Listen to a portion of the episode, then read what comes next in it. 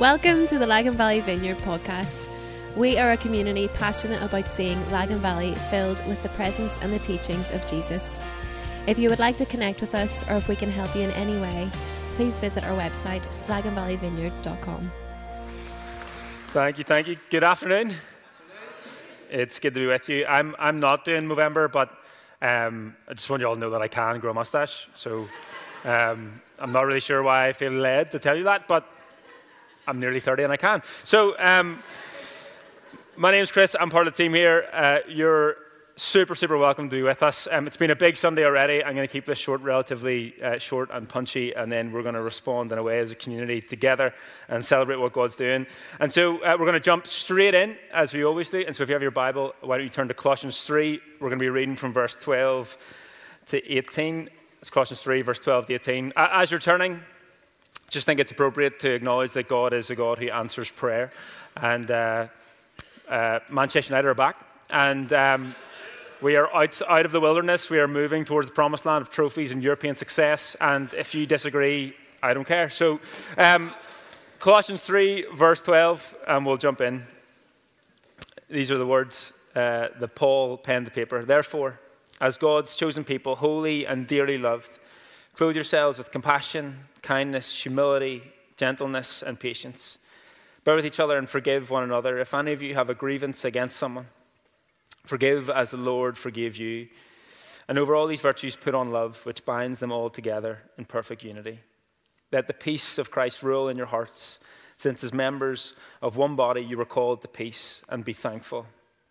Let the message of Christ dwell among you richly as you teach and admonish one another with all wisdom through psalms, hymns, and songs from the Spirit, singing to God with gratitude in your hearts. And whatever you do, whether in word or in deed, do it in the name of the Lord Jesus, giving thanks to God the Father through him. And we pray. Jesus, thank you for who you are. God, thank you that you speak to us. And thank you for your scriptures, that we believe that they are a, a, light and a lamp to our path. They guide us. And so as we open your scriptures, by the power of your Holy Spirit, would you speak to us, dwell among us, and move among us? Press in your name. Amen. Amen. Um, a few of you guys will remember uh, just a few months back, Andy McConville, uh, an individual in our community, decided to run an ultra marathon, which is three marathons through the mountains. And um, he kind of fell short of that, but decided there was a way that he could kind of redeem that situation by doing another further 12 at a later stage. And there was kind of this thing swirling around our community where a group of guys were going to get involved to, to do it with them, a kind of a community thing. And we were all going to do it um, to help raise awareness and money for the work of Flourish, which do an incredible job at working with survivors of human trafficking here in Northern Ireland. And so um, I don't I don't remember signing up for this, and I'm not sure if Andy signed me up or my wife signed me up, but I do recall on the drive there to run the 12 miles through the mountain that I don't, I don't recall signing up for this. And it was a busy time for me. We were getting ready to head away. Uh, the next day, literally the Monday after, we were doing it on Sunday, we were getting ready to head away to move with around 50 young people. And so my, my mind was kind of there of how do I get 50 young people to down to the south of Ireland and back up uh, a week later. And so we, uh, me and my friend JC, we got nominated, I think by our wives, to be honest. I'm not sure if I should say that. I'm only a year married. But anyway, um, but I think we got nominated by our wives to do it, so we, we, we were going to do it. Now, just disclaimer, I'm not a runner, okay? Like, I, I rarely run. I play a bit of football, like, which involves running, but running on the roads is different to that. And from what I can understand is that running through a mountain is also different than running on the roads. So, um, but we decided to do it nonetheless. And then on the drive up is when I realized that, it, that 12K and 12 mile are not the same thing. So, um, and we were running 12 miles, not 12K. And so, stopped the shop, grabbed some supplies, and we were pretty concerned heading up to it. And uh, we rocked up, and me and JC were just wearing like just regular like workout t-shirts, shorts, and like trainers, you know, like like what you wear. And, and we arrived to this group of lads, and uh, it was this point where like genuine concern and fear started to sink in. So, uh, first of all, five out of the seven were already sweating, and I was like, like I'm nervous. You just can't be that nervous. Like, why are you guys sweating? And they were explaining to me that they just ran five miles in preparation and they just needed some electrolytes before they're ready to go for the further 12. And I was like, you do not need electrolytes. You need prayer. Like, that is not okay. like, that is not a normal thing. I'm like, I'm if I get five miles in, I'm going to be like, this is, a, this is a win.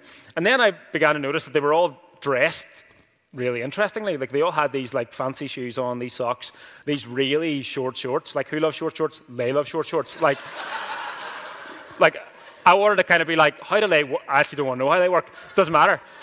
And they were all wearing these short shorts, and then these vests, and then also like this contraption that like strapped around their back, in which they had like water and like gels and bars and all this kind of stuff. And um, I was like, Are you guys running for like four days? Like, why do you need a gallon of water on your back? And meanwhile, me and JC are standing in the car park. I've got a bottle of water and a protein bar, which is bad, but JC's standing there with a bottle of Ribena and a packet of Starburst. Like, we look like we are P7s on a school trip. and before I go, which is probably the most nervous, we're about to set off and run. And uh, Alan Lewis, who's a good friend of mine, hands me a tub of Vaseline. And I'm like, why do I need Vaseline? And so, turns out, friction when you run is a thing. And so, um, not to get like, people who say, I always remember your sermons, but it might be because I tell stories like this. But um, we, uh, Andy McConville was doing these updates every two miles in to raise awareness and to raise money. And so in all the videos, and I'm not sure why he did this, and I know they're not still on the internet, so don't go looking for them. Me and JC are standing with our tops like up, rubbing Vaseline on our nipples. So it's a disaster. It's a disaster. Why? I'm so sorry. um, I know it's a lot. Um, why, why am I telling that story? Two reasons. If you want to engage in the world of justice and injustice and try to uh, figure out how to do that, go tonight. Don't run 12 miles. Just go tonight. Uh, IJM, it'll be incredible, and you'll figure out how to join with Jesus and bringing justice around some of the areas that are facing injustice. And the second reason is that maybe you can't relate to running through a mountain not prepared. But I think all of us can relate in some way, shape, or form to uh, showing up at, a, at, an occasion and we're either underdressed or overdressed. We've missed the dress code memo. We haven't quite arrived as we are supposed to, whether we're underdressed or overdressed or whatever it may be. I'm sure all of us in some way, shape, or form can resonate with that. And what Paul's speaking about here in Colossians is a call to dress with the times, a call to dress for the occasion, not in regards to fads and fashions, but in regard to them being the chosen people of God and therefore dressing like it. This isn't a call to a wardrobe change or to dress up or to costume. This is a call to implore us to true transformation. Paul is telling us that the old style is gone and the new wardrobe is here. Last week, Lou did a phenomenal job talking about uh, transformation in our lives, how we move from being our old selves to our new selves, the process of being renewed into God's image, and also did an incredible job addressing the tension of that that we often experience. This concept of change. Change in the world around us is not a foreign concept. In fact, if you were to pull out your phone or walk into certain bookshop, bookstores, wherever it is, you'll see self help books in massive spaces that are selling out continuously. If you go on TikTok, you'll see these people who are like influencers, who are uh, life coaches and mentors, and also PTs. I'm not sure how that works, but anyway, and they are telling us how to bring change into our lives. People are making careers off being coaches around what it means to change, and the reason why is because we all long for it. But if we condense this idea of change right down and we look at it in a really focused way, we realize is that the places in our life where we experience pain, we also long for change. There's so many places in our lives where we can acknowledge that this isn't the way it's supposed to be, and because of that, we long for change, personal transformation. But also, when we look at the world around us, we can see so many areas of pain in the world around us that we then long for change to happen in those, whether it's in what's happening in the headlines or what's happening around the world. We long for change to happen. The context that Paul is writing to is that this church in Colossae are experiencing pressure and false teachings around what it means to be transformed, what it means to change. It's not uncommon till today where we are bombarded with ways that we can see true change in our lives. Just like that, the church in Colossians are experiencing that. By what power, down what path, and for what purpose can we be truly changed? And in response to this, Paul, instead of instruction of do's and don'ts, he tells him a story the story of Jesus' death, resurrection, and his life. And how we, as followers of Jesus, find ourselves in those three stages. You see, this community is trying to adopt a story to make sense of their lives, to make sense of what it means to be human. And instead, Paul is trying to tell them, as a community, you need to realize you, are adopted by this story, into it, woven into the fabric of it, and therefore participants in it. This is not a do better, try harder message. This is a message instructing them to trust the story the story of Jesus' death, resurrection, and new life. And this is our story. And like a rubber band, when we sway away from it and pull away from it and look at other things, all we do is experience tension of what it means to be human and to be here. See, the only way to resurrection life is through death. And what Paul is writing to this church in Colossians is perhaps what is relevant to us today. The question is do you know that you've died? Paul's letter is immersed in baptism theology to understand what it means to die with Christ, to be submerged with Him, but also what it means to be resurrected with Him, rising from the old and into the new. Baptism is symbolic, but it is deeply supernatural. It's more than just symbolism. It's more than a decision, but it's a transformation to the depths of who we are. And Paul makes it clear that there is no turning back. You see, the way you've came is not the way that you can go back.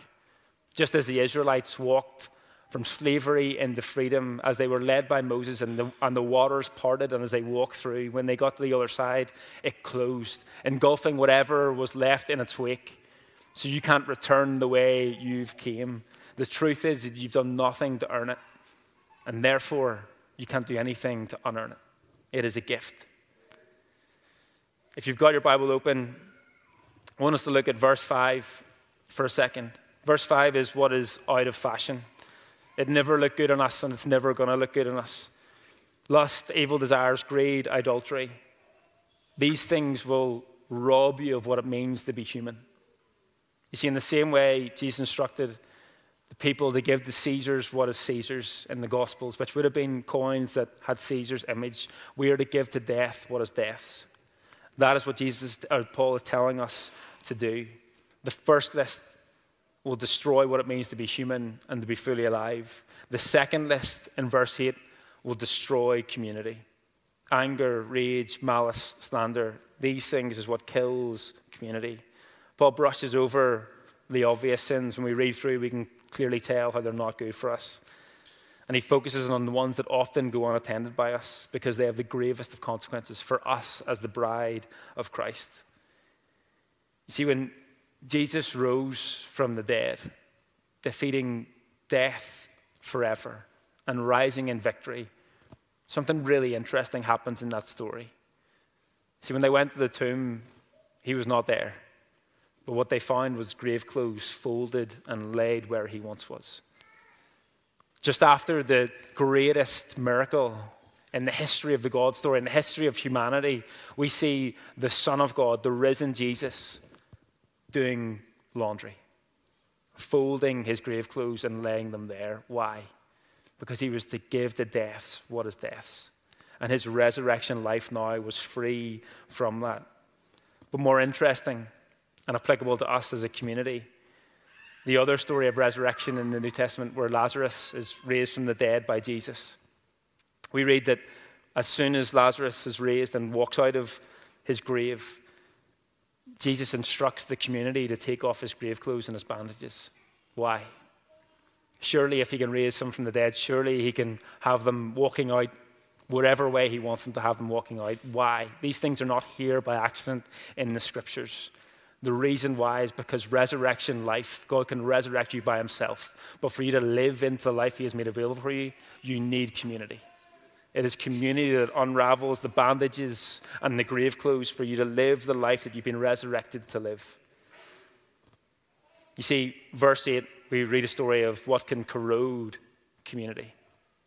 Paul goes on to tell us that community can be the very thing that overcomes that list in verse 8 as we step beyond resurrection into new life. The first step is death as we die to the idea that we are a better boss of our lives than Jesus. but it's followed by resurrection. And resurrection is to be the basis of our transformation. Resur- resurrection is the power for our transformation, not the product of. In other words, resurrection isn't the goal, it's not the end game, it's not the finale for us. You see, we talk about this sometimes, particularly when it comes near to Christmas time. Like, what's better than God in the flesh, Jesus? I think the scriptures are clear and the commission to us is clear. What's greater than God in the flesh is God alive in all flesh. It's what he longs for his church to be. You see, often we beat ourselves up in this journey from old to new because we assume that we are a product rather than in a process with power. And we see this in the world around us. If you look at marketing, you look at whatever else, the product itself won't sell by itself. It's the story that you wrap around it is why you buy it.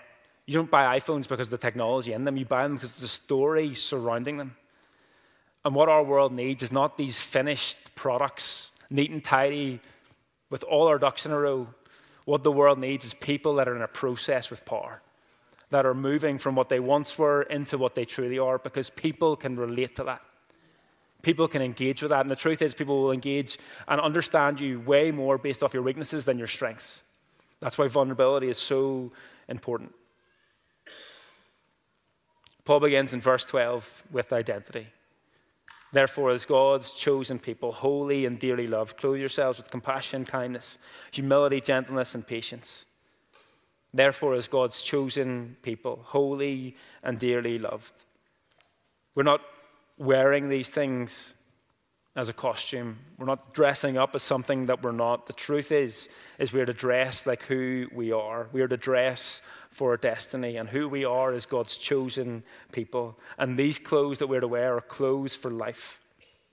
See, many of us try to combat the old self by focusing on not trying to do what we once did. If I can just not do that, I'll be able to get over that. And so we focus on that. And what we've learned over this series the last little while is what gets our attention, gets our devotion, and it also gets the direction of our lives. What you fix your eyes on, what you focus on, your life will move in that direction.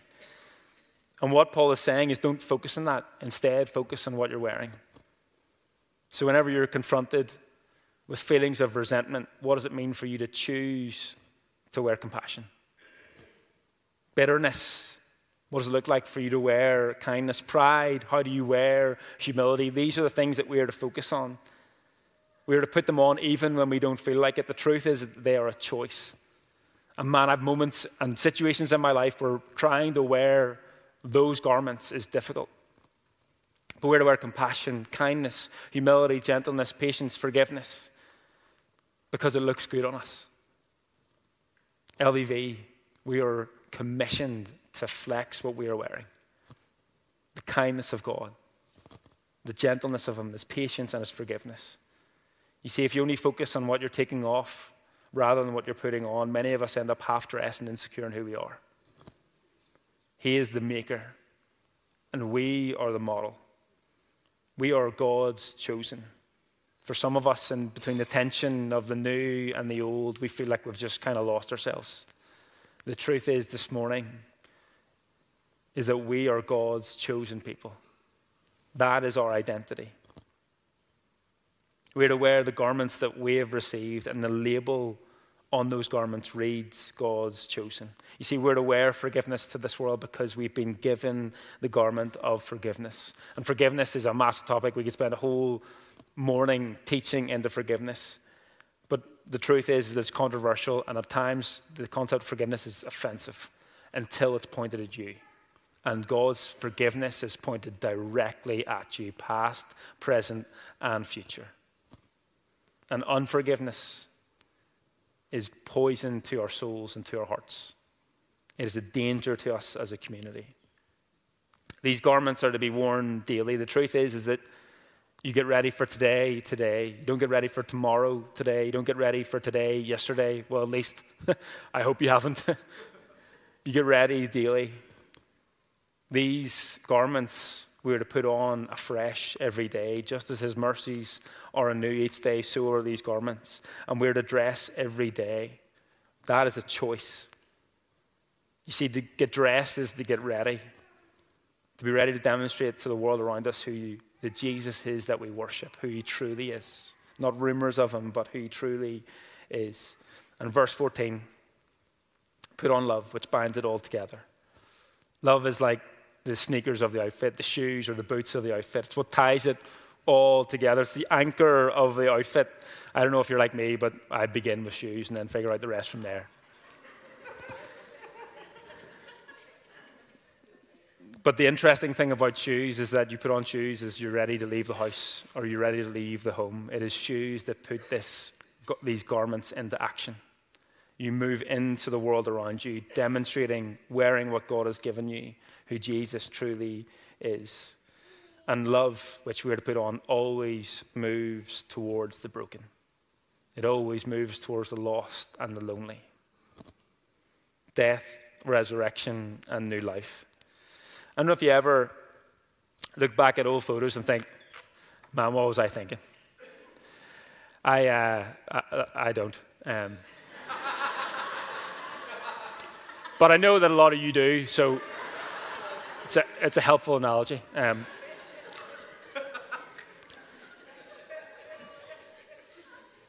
I had an interesting conversation with uh, a son who, or apparently as a son in our youth group, and he says, My young person says that you're a fashion icon. I can't think of anything worse.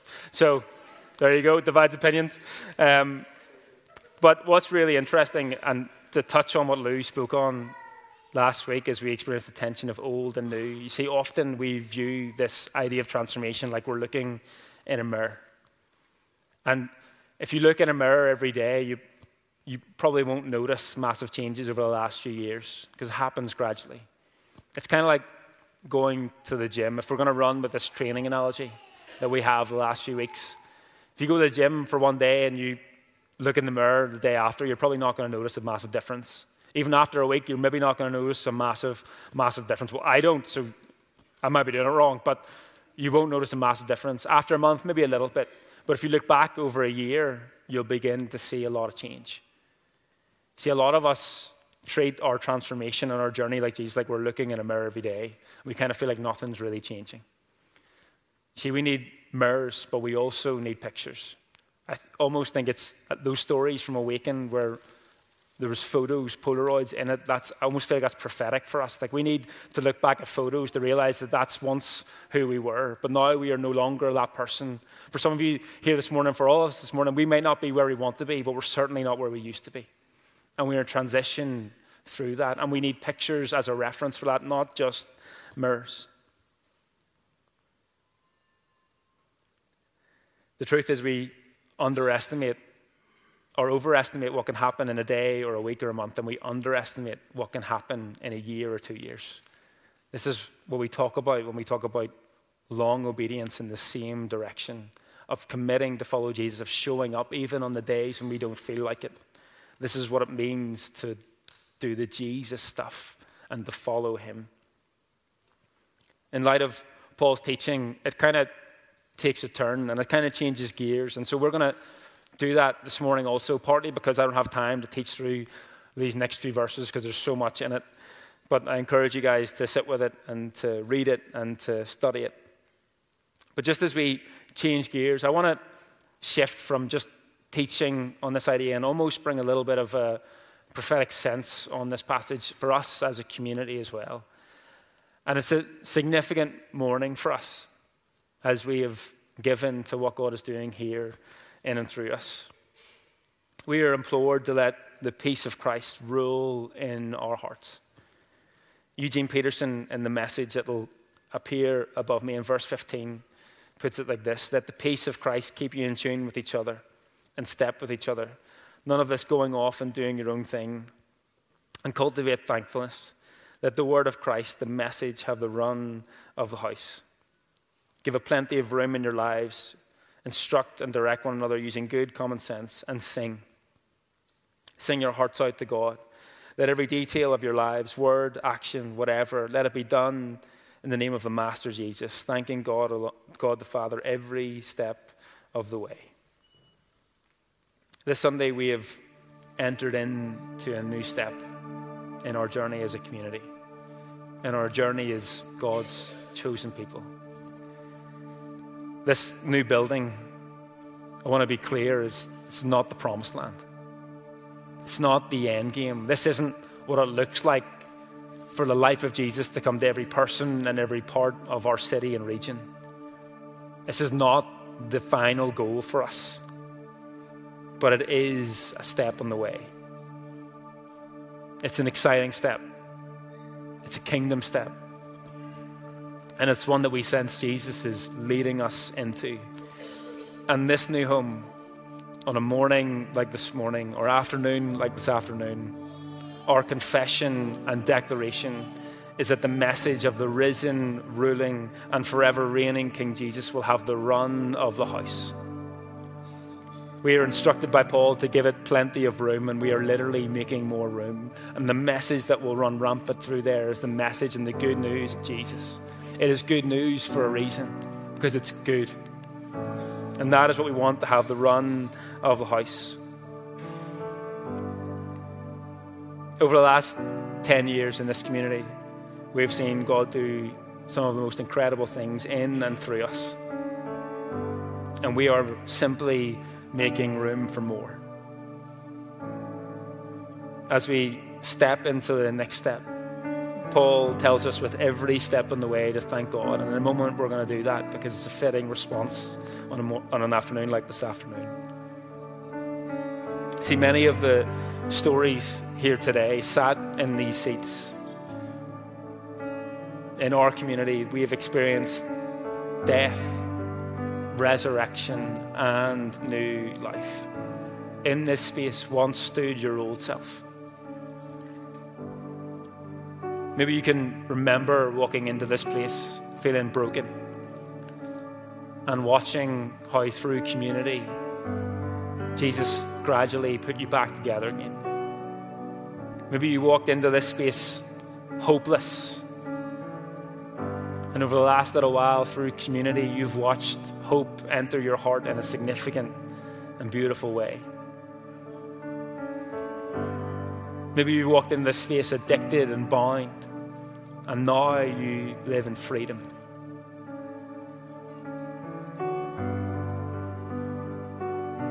We stand now clothed in our new wardrobe, not to say how neat and tidy we are to the world, but to demonstrate to them what happens when God gets a grip of your life. And through community, we do the work of taking off the grave clothes, taking off the bandages, beyond just a moment of resurrection, but into new life to demonstrate to this world that the God we worship is alive. He's not dead or distant, but He's here and with us. And so, my heart and my sense is that the bins of this building and next building will be filled to the brim of the grave clothes of those who have now experienced resurrection life. And we would be the community that get around them to unravel those bandages for them to be free and to understand what it means to be fully alive and fully human. The last 10 years, we've seen your life change. We've seen so many lives change. The next 10 years, you can watch back our Vision Sunday, you'll see in detail what we long to see happen. But if we were to boil it down, we want to see resurrection life happen. And for us as a community and a family to undo those bandages, releasing each other into what it means to be fully alive. Where we experience pain, we long for change. We pray in our liturgy that the kingdom of God would come to the Lagan Valley and the world as it is in heaven. What I believe about God is that He doesn't export what doesn't happen at home. And so He wants to do it here. He wants His kingdom to come here and to be demonstrated. He wants His desires to be made known and lived out here in this space, in this family. Not that we contain it to it, but that it spills out into the world and into everyone around us. Just like the Colossians, we can't try to adopt this story and wedge it in to what we're doing we need to find ourselves afresh this morning, adopted into His story of what He is doing. as active participants. And so, what can our response be on a day like today? But to worship Him and to adore Him and to put Him in His rightful place as King and Lord over all. If you're able, can you stand?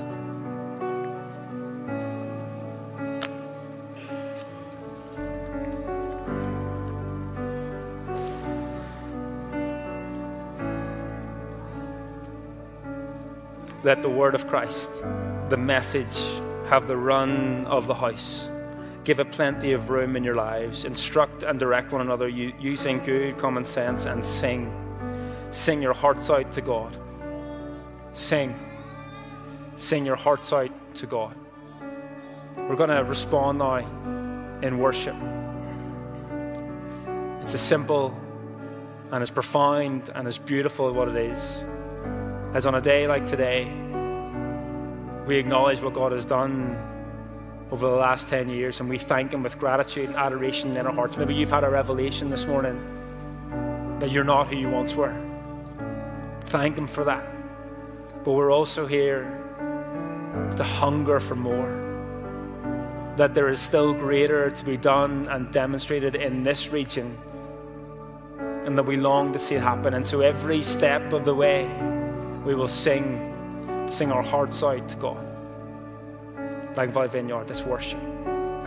Risen and reigning and ruling King Jesus. This worship.